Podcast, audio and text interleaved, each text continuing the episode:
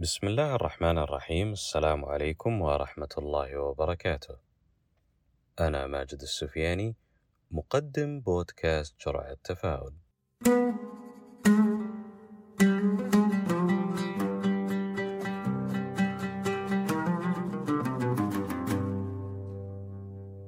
يعتبر موضوع التخطيط للمستقبل والتحضير له من أهم الموضوعات عند الكثير منا. حيث أنه يؤثر بشكل كبير على حياتنا وعلى مستقبلنا.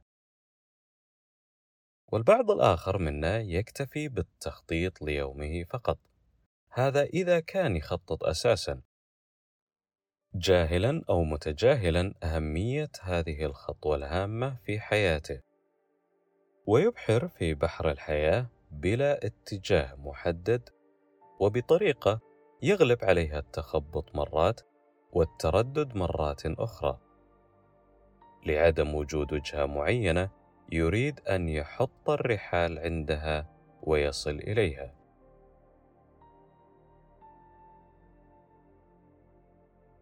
ولا أعتقد من وجهة نظري أن النتيجة النهائية ستكون سعيدة على الأغلب وإنما لكل قاعدة شواذ والمراهنة على الاستثناءات النادرة يعتبر مغامرة عالية المخاطر، خصوصا أننا نتحدث عن مصير حياة إنسان.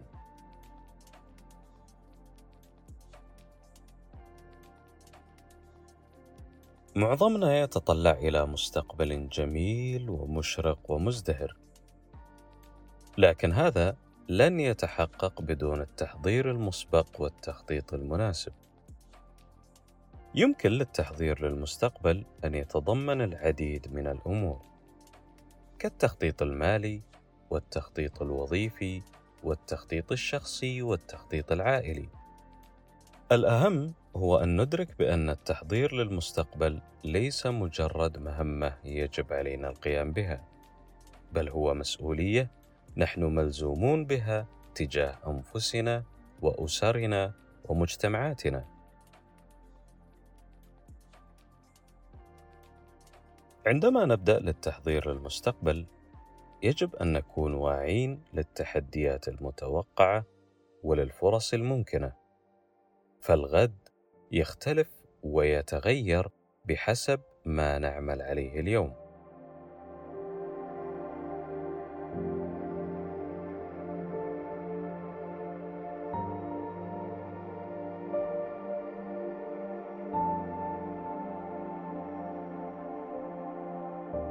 من الطرق التي نتحضر بها للمستقبل هي أن ندرس ونفهم أين نجد أكبر الفرص وكيف يمكننا استثمارها.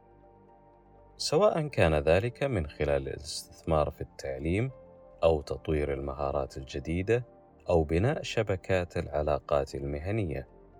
واستشارة المختصين في هذه المجالات للمساعدة في التوجيه الصحيح قدر المستطاع.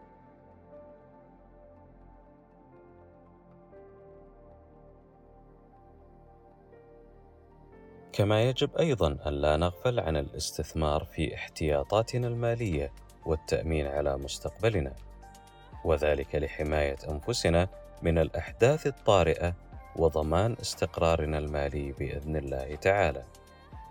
بالإضافة إلى ذلك يجب أن ننظر إلى التخطيط العائلي كجزء من التحضير للمستقبل وذلك لأن الحصول على الدعم والمساعدة من الأسرة يمكن أن يكون عاملا مهما في نجاحنا وازدهارنا.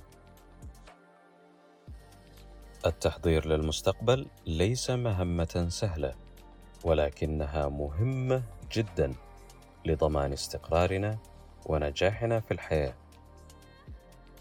ومن الرائع أن نقوم باستثمار الوقت في التخطيط بشكل جيد كي نحقق أهدافنا وطموحاتنا.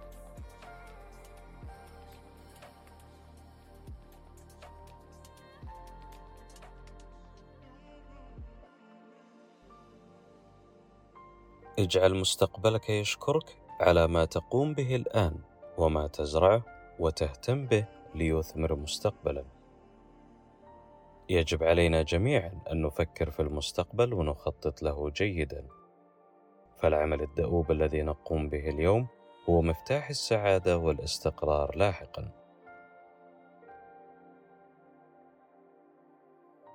وعندما نزرع بذور الجهد والتفاني اليوم، فإننا نحصد ثمارها في المستقبل.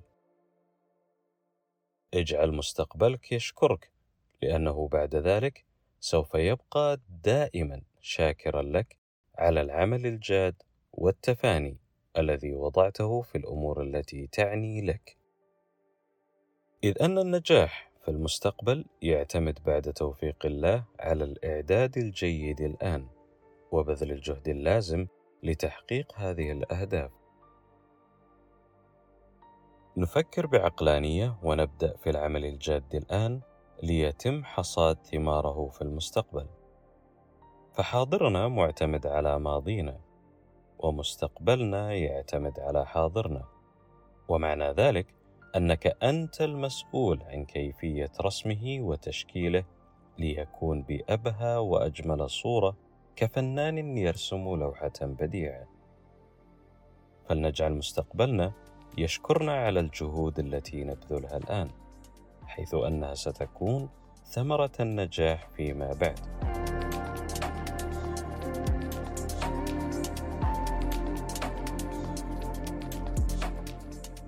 فكم من مرة قمت بأمور حتى لو كانت تافهة أو بسيطة من وجهة نظرك، ولكنك شكرت نفسك على القيام بها بعد مرور الوقت، وكنت في غاية الامتنان والراحة بمجرد أن تتذكر كيف كنت مصيب وموفق بحمد الله في اتخاذ تلك الخطوة التي كان لها تأثير إيجابي على ما بعده من أيام.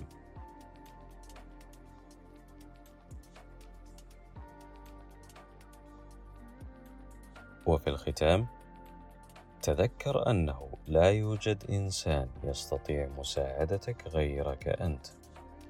وهذه جرعة التفاؤل اليوم وأنا ماجد السفياني والسلام عليكم ورحمة الله وبركاته.